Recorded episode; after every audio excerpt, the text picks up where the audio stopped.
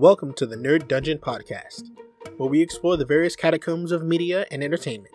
From manga and anime to books, games, and TV, we explore it all one corridor or hidden room at a time. I am your dungeon guide, Phantom Eldrith. And today we will be talking about another anime.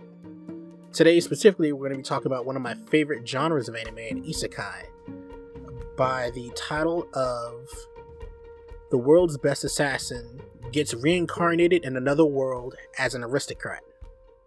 It is an adaptation of a light novel, like a lot of them are, written by Rui Tsukiyo. The greatest assassin on Earth knew only how to live as a tool for his employers, until they stopped letting him live. Reborn by the grace of a goddess into a world of swords and sorcery, he's offered a chance to do things differently this time around. But there's a catch. He has to eliminate a super powerful hero who will bring about the end of the world unless he is stopped. Now, as Lugh Tuahade, the master assassin certainly has his hands full, particularly because of all the beautiful girls who constantly surround him. Lugh may have been an incomparable killer, but how will he face against foes with powerful magic? So that's the synopsis. Ah, that's the synopsis. And let me just say, in a world where there is so many different kinds of isekai anime out there, this one definitely takes an interesting spin on the process. Normally, the person reincarnated, with a few ex- exceptions, of course, are the ones destined to be the hero and basically save the world. However, in this one, it is not necessarily the opposite, but basically, who who calls in a person to kill the person destined to be the hero? And they're gonna there's some caveats, of course, that I'm gonna get into when I go over the first three episodes of this. But yeah, this is definitely like a, a very interesting take on the uh, the isekai genre or the isekai plotline. Especially since also uh, another interesting thing, or at least another what's the word I'm looking for? Another common trope is that the person that's being reincarnated has no real skills from their past world to be brought over into this one. This character has a an entire lifespan of a very particular set of skills that he must then translate into the world that he's going into, incorporate the different aspects of that world, its magic, its swordsmanship, the the technology or the magic. No, I'm gonna go with technology because technology is not just computers; it's also what people use to make progress in the world. So the the technology and his social connections there in order to build himself up to be able to take on the person who is undoubtedly the most powerful person in that world. And it's an interesting concept. And so let me just state first off that they let's take a look here. The studios that are working on this, there's actually two of them. Uh, Silverlink which has done series. You know what? That's I'm I'm looking on my anime list right now, and I'm looking at the titles that Silverlink has worked on, and I can kind of see why I like this show. It's got a number of isekai titles under its belt, so that's one thing.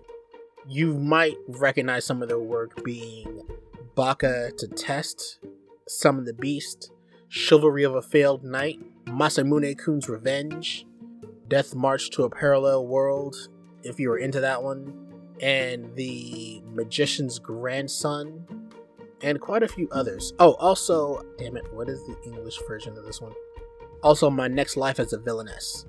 So, a, lot of good ones that I enjoy, some other ones that I didn't, uh, some other series I didn't like as much, but Silverlink has a number of good ones under their belt, and they're also partnered with Studio Palette, who I haven't heard that much of, but it doesn't look like they've been working on a lot, or at least anything notable for the most part. So it's interesting to see like a, a veteran studio working with one with less experience. and they came together to put a really, so far, a good looking series. Alright, so just go over some of the main characters real quick, or at least the ones that have pre- presented themselves so far in the series. You have the assassin that will soon be known as Luke Tuahade, and I, I say that for a number of reasons, which I will get into later. Then you have Luke's parents, Cian and Esri Tuahade. Then you have Dia, who is or will be Luke's magic teacher, and Tarte, a girl who ends up becoming Luke's servant and protege, and the the goddess herself, who summons the assassin and reincarnates him into Luke.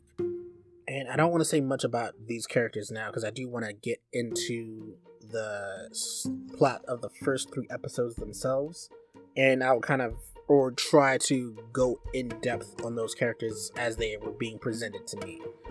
So episode one kind of opens up very interestingly. It uh, it does one of episode one kind of does one of those things. You know, you know the you know the style where they show you basically the present or the future, and then they kind of snap back to before Luke gets reincarnated into Luke. And so it starts off with showing this very elegant looking I want to say manor. Yeah, this elegant looking manor and this maid dressing up this girl, putting makeup on her, but the girl ends up crying, and then it turns out that this isn't like some fancy party that's happening. This is a human trafficking like slave auction. And it specifically is a slave auction for like young girls being sold to these old men in masks, which is run by this, I want to say, not middle aged, but you know, fairly adult, just reaching out of her prime woman who had apparently been the one who had orchestrated the kidnapping and or the abduction of these girls, which involves burning down the villages that they they live in in different parts across the country. And one of the slaves, as she's being brought up, actually ends up being the character Dia, who I guess incidentally, why am I lost on words today? Uh, incidentally, she ends up infiltrating the slave auction as a would be slave. And as she makes her way to basically the stage of the auction, she uses magic to uncuff, uncuff herself, summon a gun, and starts just pod shotting everyone running around through the crowd. Then the maid that was make, doing the makeup for the other girl ends up being Tarte or Tart. I think I'm just gonna call her Tart from now on, uh, just to keep things simple. And they basically, by themselves, clear out the entire room while Luke is miles. I want to say miles away. He is decently away with a what appears to be a magically constructed uh, sniper rifle with another character who we have not actually gotten a chance to know yet. And he lines up a shot as the ringleader of the slave auction, the woman I was telling you about before, starts to run away and the, does this really smooth cut from that moment to the assassin that will soon be known as Luke taking out a bunch of these mafia members in the middle of a desert alongside a woman who is apparently his assistant. And so then Luke's former self, I'm just going to call him the veteran assassin, is finishing up this assignment, which is to kill a certain number of these organization members and leave. And he's also training this individual, this assistant that he has, who is apparently a novice fresh out of training with the organization that they're working for. And in these early discussions or in these discussions with her, there are a lot of different things that kind of paint the ideals that this veteran carries as an assassin. He believes, uh, he tells her that we're tools to the organization. And because of that, he's cut emotions off from himself, saying that assassins don't need emotions they they only get in the way of the job. And this is over basically a series of events from when they're finishing up the assassination to apparently getting caught by a random drone flying through the sky and then being chased by, I guess, a border patrol. It seems or appears to be that they're in a foreign country with a desert landscape. They escape very artfully and they basically spend the night in waiting till the next day to travel. That way, the drones won't pick up their heat signatures, which would be easier to do at night. So, during this time that they are hiding out and getting some rest before their travel the next day, we do get insight into how the vet became an assassin and why he's so loyal to the organization. And it's mostly because he was born and raised into the organization, as I had mentioned before. He had been trained since he was young to learn to kill, and because he had always been with the organization, he has had no real regrets in life in this moment. He didn't think about doing anything other than being an assassin, and he actually had some level of gratitude for the organization to raise him in such a way. He has a lot of pride in the work that he does and in the fact that he is what he considers to be the organization's greatest tool. There's also like this very really interesting bit when he's kind of like mocking his assistant, calling her a novice, and basically kind of like having this arrogant attitude toward her, despite the fact that she allegedly was at the top of her class. And they had this really cool scene where he like points her gun at her face. She doesn't know how he got the gun. She can't really explain how she, how he got the gun and it was just like this very interesting teaching moment that can only be done by an assassin to an assassin. Basically, it was a a way to teach her not to be so trusting in a situation that they're in. To even claim that he his whole thing of retiring was just like a lie and that he was planning on killing her and like he had the gun cocked and loaded and ready to fire and everything. And then he just he kind of just like grilled her a little bit more and then stopped, put the gun on safety mode, handed it back to her. And she tried to pull the same shit to him. And he's like, he's laying down sleeping. And she was like, I thought you're not supposed to trust anybody. He's like, You don't think I'll, she was like, You don't think I'll shoot? He's like, It's not that you won't shoot, you can't shoot. And then he just takes out the bullets, or he just like he opens his hand. Yeah, he opens his hand and drops the bullets that would have been in her gun. And he was like, "You should have paid attention to the weight of the gun. You should have known that you didn't have any. Uh, that your gun was empty. Why would I give a loaded gun to a person that I just threatened?" Is what he says. And this kind of brings about like another major lesson or an ideal that he has in his life, which is if you're a professional, don't trust anyone about anything. And that scene leads into the next day where they make it back to their hideout and they get new papers and new identification. And the, I don't want to say his boss, but his contact. His contact informs him of his new identification and that he's to board a plane heading for Japan where he is meant to train other assassins and to bring his and to bring his assistant along with him. However, on this plane ride, uh, the plane seems to begin to malfunction, and the guy next to him conveniently pulls out a phone, in which there's already a news uh, a news segment on saying how the plane has been hijacked, and that apparently the people that hijacked the plane were planning to ram it or basically fly it into notable buildings. They don't say any building specifically, but I think that might just be the writing saying we don't really want to pinpoint anything specific, but we do want to let you know that the buildings are of some importance. And then when the assassin gets to the front of the plane to see what is up, uh, there was a bomb planted, I guess, in the cockpit of the plane, which killed the pilots. And then a fighter jet comes through and past and assuming that they're looking inside and seeing the assassin in there, which would confirm their suspicions of it being hijacked, then proceeds to fall back and shoot a missile at the plane, effectively killing this guy. And as he's getting ready to die, he, on one hand, is like, oh man, this is a very epic way to go.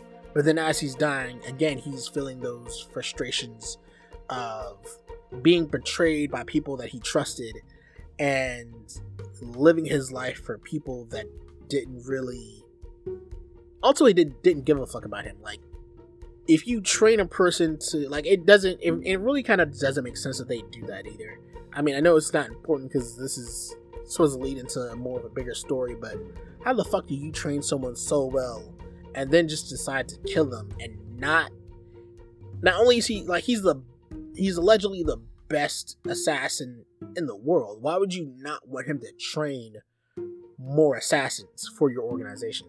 But it is what it is. I'm, I'm assuming it's because, like, oh, well, the people that trained him were good enough, so we'll just keep doing that method and living at that. But I digress. So, in this fit of regret, his soul was then picked up by a goddess who laughs at the fact that he got killed in an ironic way and offers him a chance at rebirth in another world of sword and sorcery with all of his memories intact. And the only condition she has is that he has to kill the hero.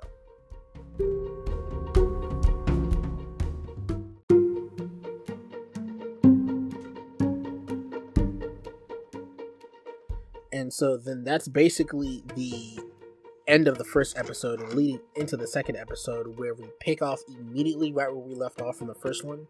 And the goddess just goes into more detail about the job that she has for him which entails that he's allowed to do whatever he wants as long as he does in fact end up killing the hero which he has to do before his 18th birthday, or not 18th birthday, before uh, 18 years after his birth, because it's going to be around that time that the hero will then have destroyed the world. However, he cannot kill the hero before he's already defeated the demon lord. Otherwise, again, the world would be destroyed. She, re- she reiterates the spiel of it being a world of sword and sorcery. She gives him an overview or like a, a quick mind melding of the information or overview of the world and how magic works. And then she kind of, to give an explanation of why he's killing the hero, she explains that after the demon lord is defeated, the hero ends up plunging the world into chaos, which will lead to the world's destruction. Also to i guess put into perspective the hero is supposed to be the strongest person in the world period. There is nobody that's going to allegedly be stronger than him and even though this character is being reincarnated he is not allotted the same level of power that the hero has. So this assassin must defeat the hero with as much power is physically and magically allotted a more or less average person in the world. So he's basically on the road to be the strongest normal person, if that makes any sense. And so, to ensure that this is the case, the goddess gives him some caveats. She allows him to obtain any five skills of his choice, which are all divided by different class like S rank, A rank, B rank, C rank, and D rank.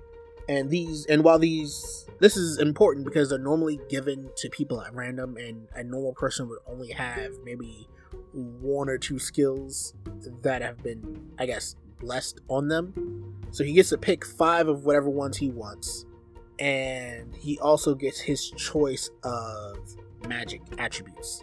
So before picking his ranked skills, he gets clarification on the mission in terms of the importance or what she wants specifically.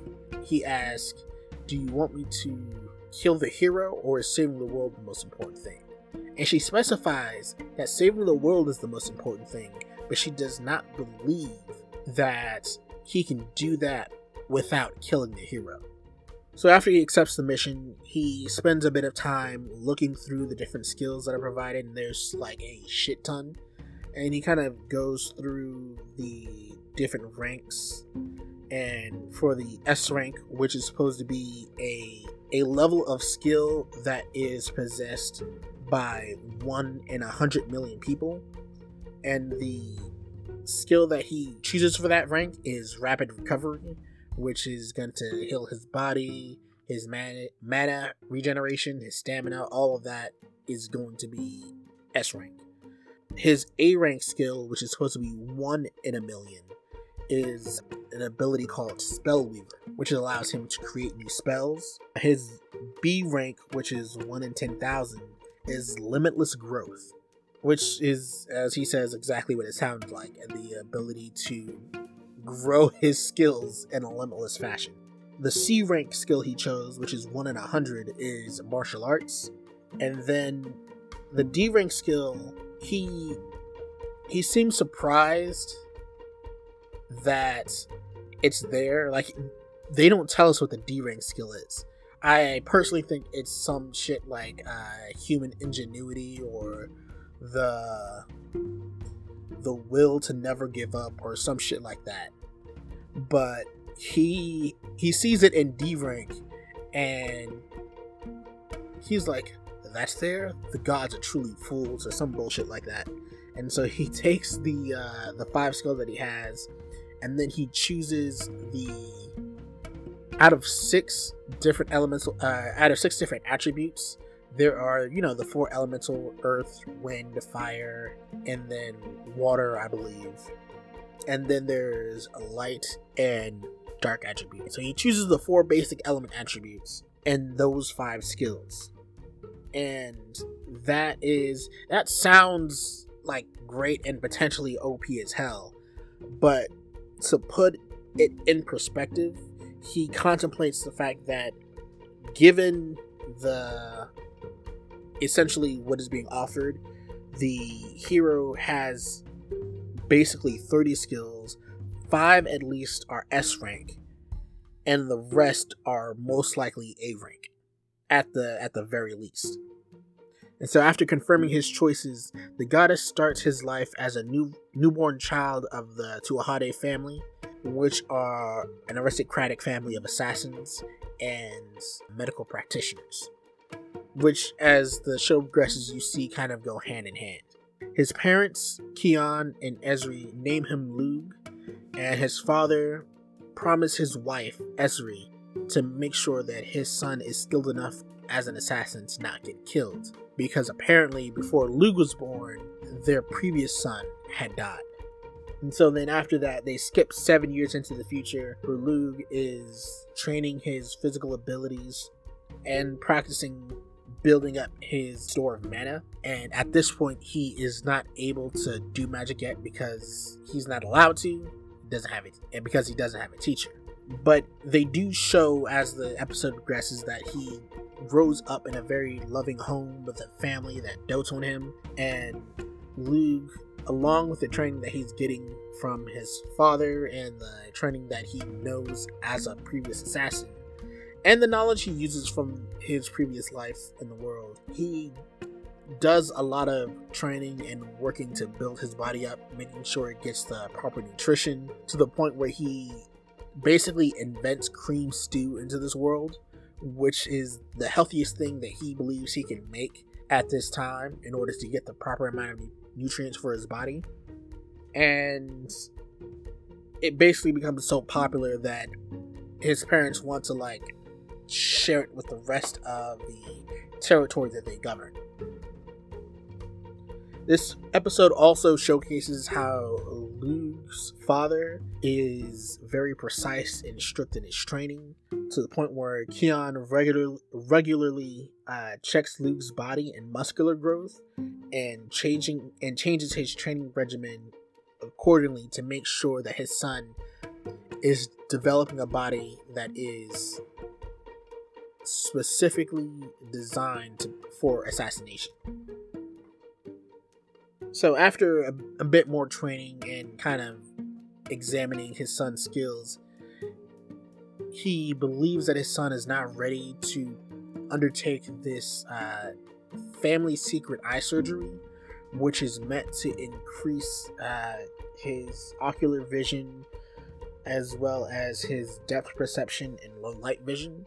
And I think it also allows him to see magical aura.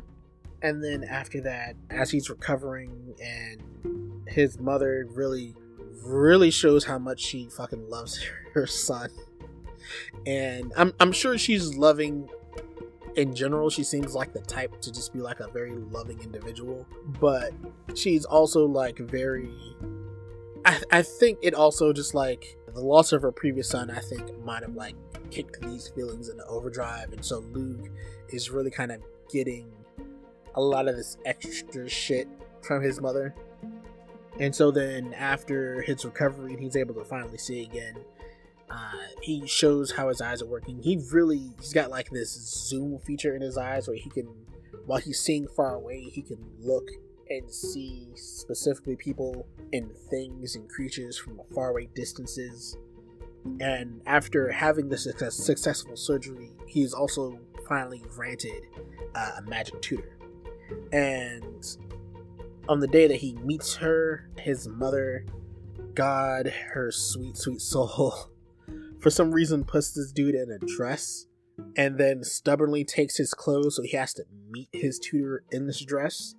And so then this is like the introduction by the end of the episode of Dia Viekone, who, like Luke, is a basically a genius child.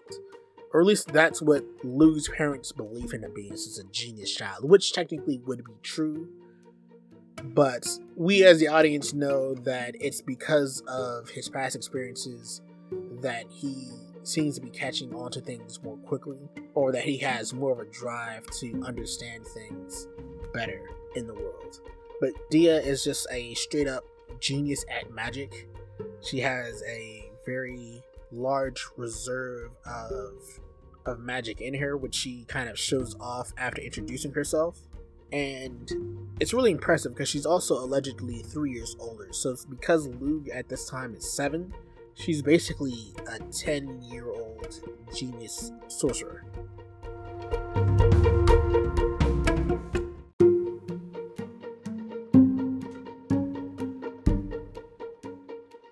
And then this leads into episode three, where it's the entire episode is basically Dia and Luke's tutoring sessions over a span of two weeks, which is started off with uh, Dia testing Luke's magic capacity by giving him a what is known as a Fahr stone and having him store his magic inside of it, which ends up having explosive results because of all the years he had spent storing up and building up his own magical capacity. And then at first, after the incident, Dia thinks she's gonna get in trouble because that was something dangerous. Um, it seems like she's had students before, and she understands, you know, an aristocrat's concerns of the well-being of their child. But Luke's parents are actually very proud to see that he has that much ability as a mage, even if it's just like raw explosive magic power. And it starts basically kind of just starts off, kicks off from there. Luke sees the potential in the Fahrstones and he asks to see if he can get any more, but apparently, according to Dia, they are a very rare and precious item that aren't just handed out and given freely. And so, after basically like the first day, Dia sleeps in Luke's bed and uh, basically kind of declares herself as his big sister. And this is like a very interesting scene, mostly because it kind of it's the start of basically the, these two bonding as friends and as mentor mentee, and then also potentially as like a future, not even like, but as basically a future love interest for Luke. But when she brings up that he's or that she's his older sister, he kind of objects to being her little brother. And then Dia makes an offhanded comment about how his father is hiding it, which I think is a prank that she's putting on him. I think she's kind of messing with him a little bit. But then she kind of just brushes off and says it's her command as his mentor, and he kind of just goes with it. And then from there, uh, they start testing his magical attributes, which then she discovers that he has four magical attributes, which is incredibly abnormal, mostly because most people only have one. She, as a mage, despite her genius, only has two attributes, and it's rare for anyone to have more than two. And so then she also teaches him how to access his different attributes, starting with one that they share, which is Earth. And upon getting acquainted with being able to tap into that attribute, he gets his first spell, which is to be able to create copper. And from there, he starts to learn how magic works and how usually spells are learned as revelations from God. People don't just make up spells, they are basically kind of not given visions, but the knowledge automatically pops into their head, and the more that they practice magic, the more spells come to them. Then, you know, they spend more time, more days with Lugh practicing and getting used to spellcasting and reciting spells.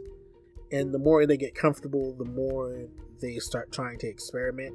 Because as he's as he's learning basically how spellcraft works, he tries to lean more into getting like some of the writing and how magical runes, not how they work, but how they're translated. Basically, trying to figure out how to write spells to incorporate his spell weaving ability, and then they they figure that out. But then there's like this weird trick to it where the girl, because she doesn't have the spell weaver ability, she can make it she could write down and create a spell but she can't quote unquote create it herself or activate it herself without getting sick. He as the person with the spell weaver ability has to do it first before she's able to do it after. So then after figuring this out all out they start to create new magic together and they also start to bond a bit more. Uh, one of the spells that they create together is what you see in the first episode which is him basically inventing magically summoning a gun and then being able to fire it. And they're basically just like they're in the shape of rifles essentially, so they make these not small, but like sized enough to fit in children's hands. And then he works a little bit and ends up creating just with the thought process of I eventually have to use this shit on a hero. He creates a giant cannon and shoots and fires it off. But again, because he's still learning magic, it's perfect, and he doesn't think that's enough power to take on the hero, or at least he's a, he, he assumes so. Eventually, this this kind of continues on throughout the entirety of the two weeks, and then on their last night together, before the end of the two week training, they exchange gifts. Lugh gives Dia a magically constructed knife, and Dia gives Lugh a Fahr stone that is imbued with earth magic that she had been carrying around her neck. They then promise to see each other again, and after she leaves, Keon or Cian, Lugh's father, decides to tell him the truth about the Tuatha Dé. Not the truth that they kill people, but he basically takes him to this prison full of death row convicts and this prison is essentially where the Tuatha Dé hone their skills through medical techniques and uh, assassination attempts. They're basically experimenting, experimenting on death row convicts. And before one of Lugh's tests that he's about to give in terms of teaching him to, this is basically his Lugh's first kill, essentially but before he gets to do his first kill, he asks his father why he raised him in such a way to where he would want to hesitate to kill a person. And I brought up early in the first episode, uh, the first episode, or when talking about the first episode, the different ideals that the veteran assassin had in his mind. It's because when you get to this episode and he asks this question to his father, his father answers with a philosophy that is pretty much the exact opposite of what he had believed at first. And also was a was an ideal that basically allows having emotions to work while being an assassin. It's a it's a philosophy that's it's a philosophy of assassination of assassination that is very different than the philosophy of the organization Lugh worked for in his past life. Basically tells him that as assassins they are people and not tools. They don't just kill because they're ordered to, uh, they determine if a job that they're taking on will benefit the kingdom, and they ultimately need to understand why they're killing to begin with. He believes that it's important for them to do what they do with their hearts and minds intact, and they must have human values in order to read the minds of others. Keon basically believes that humanity is a necessary weapon for assassination which is and all of that is, are things that Lugh kind of gets, but he kind of doesn't. And I think one, I, I think that idea is interesting, especially since in a lot of media there is, you know, there's that assumption that when you kill a person, you're basically tearing a piece of your soul. And because it is such an unforgivable sin that you are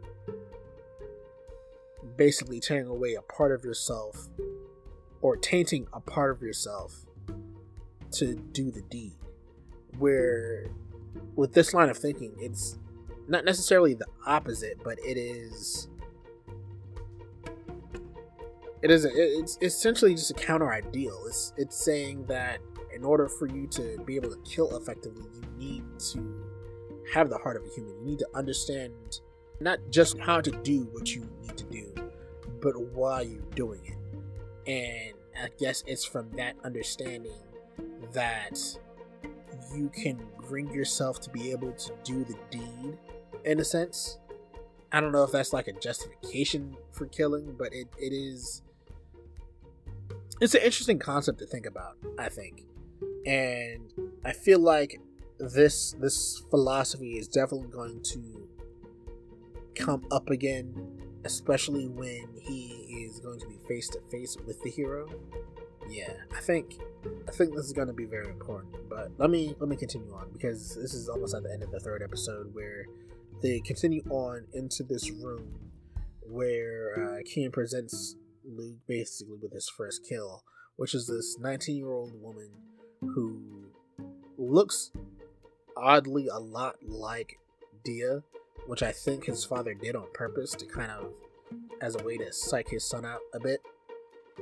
And he kind of lists all of the multiple atrocities that this woman committed as she's sitting there begging for her life. But Lugh ultimately, because of his past life, shows no mercy. He like chops off her arm, or at least her hand, allowing her to bleed out, and basically kind of like lose not adrenaline, but like basically feeling as she's like slowly starting to pass out from the blood loss. That way, that when he delivers the death blow, it is painless for her. It is efficient to the umpteenth degree, but is also in a way a, a merciful killing. And that's the basically the end of the third episode. Oh, there is one more thing I want to talk about. Their OP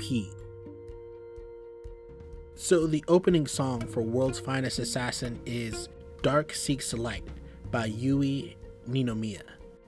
It is a very techno sounding song. Uh, that's the best way I can describe it. I'm not sure if it fits a specific genre outside of pop, but I like it so far. It took me a couple of episodes to get used to, but even when I first heard it, it immediately gave me it psyched me up is probably the best way I can describe that. It was one of those songs that definitely kind of got me hyped and excited for the episode to come. And it's a song that gets you moving for the most part. If you haven't seen this show, again, I suggest you go watch it. Or if you aren't sure you want to listen to the OP to see what it sounds like, go look it up yourself. Again, it is Dark Seeks Light by Yui Ninomiya. I'm running time on here. This is going a bit longer than I had intended. But yeah, the next time I discuss this, which I think I'm gonna do, and I was talking about this in the last episode with Digimon Ghost Game, but I'm either going to wait until four through six are all out to talk about those episodes, or I'm going to combine talking about the next of this series episode, episode four, with Digimon Ghost Game episode 4 and kind of talk about multiple different shows at the same time. I think that might, for one, it'll be easier for me to balance and kind of set up a an episode structure in which I can do this less times a week, trying to catch up with. I'm trying to. I'm basically trying to just trying to catch up with a lot of things, and I don't want to fall behind in this. So uh, I'm gonna leave it here. I'm gonna go ahead and uh, I'm not gonna go anywhere. I'm gonna start up a campfire here, see if I can find some kindling, and uh, take a rest. So I hope you guys enjoy the rest of your time, and hope to see you in the next one.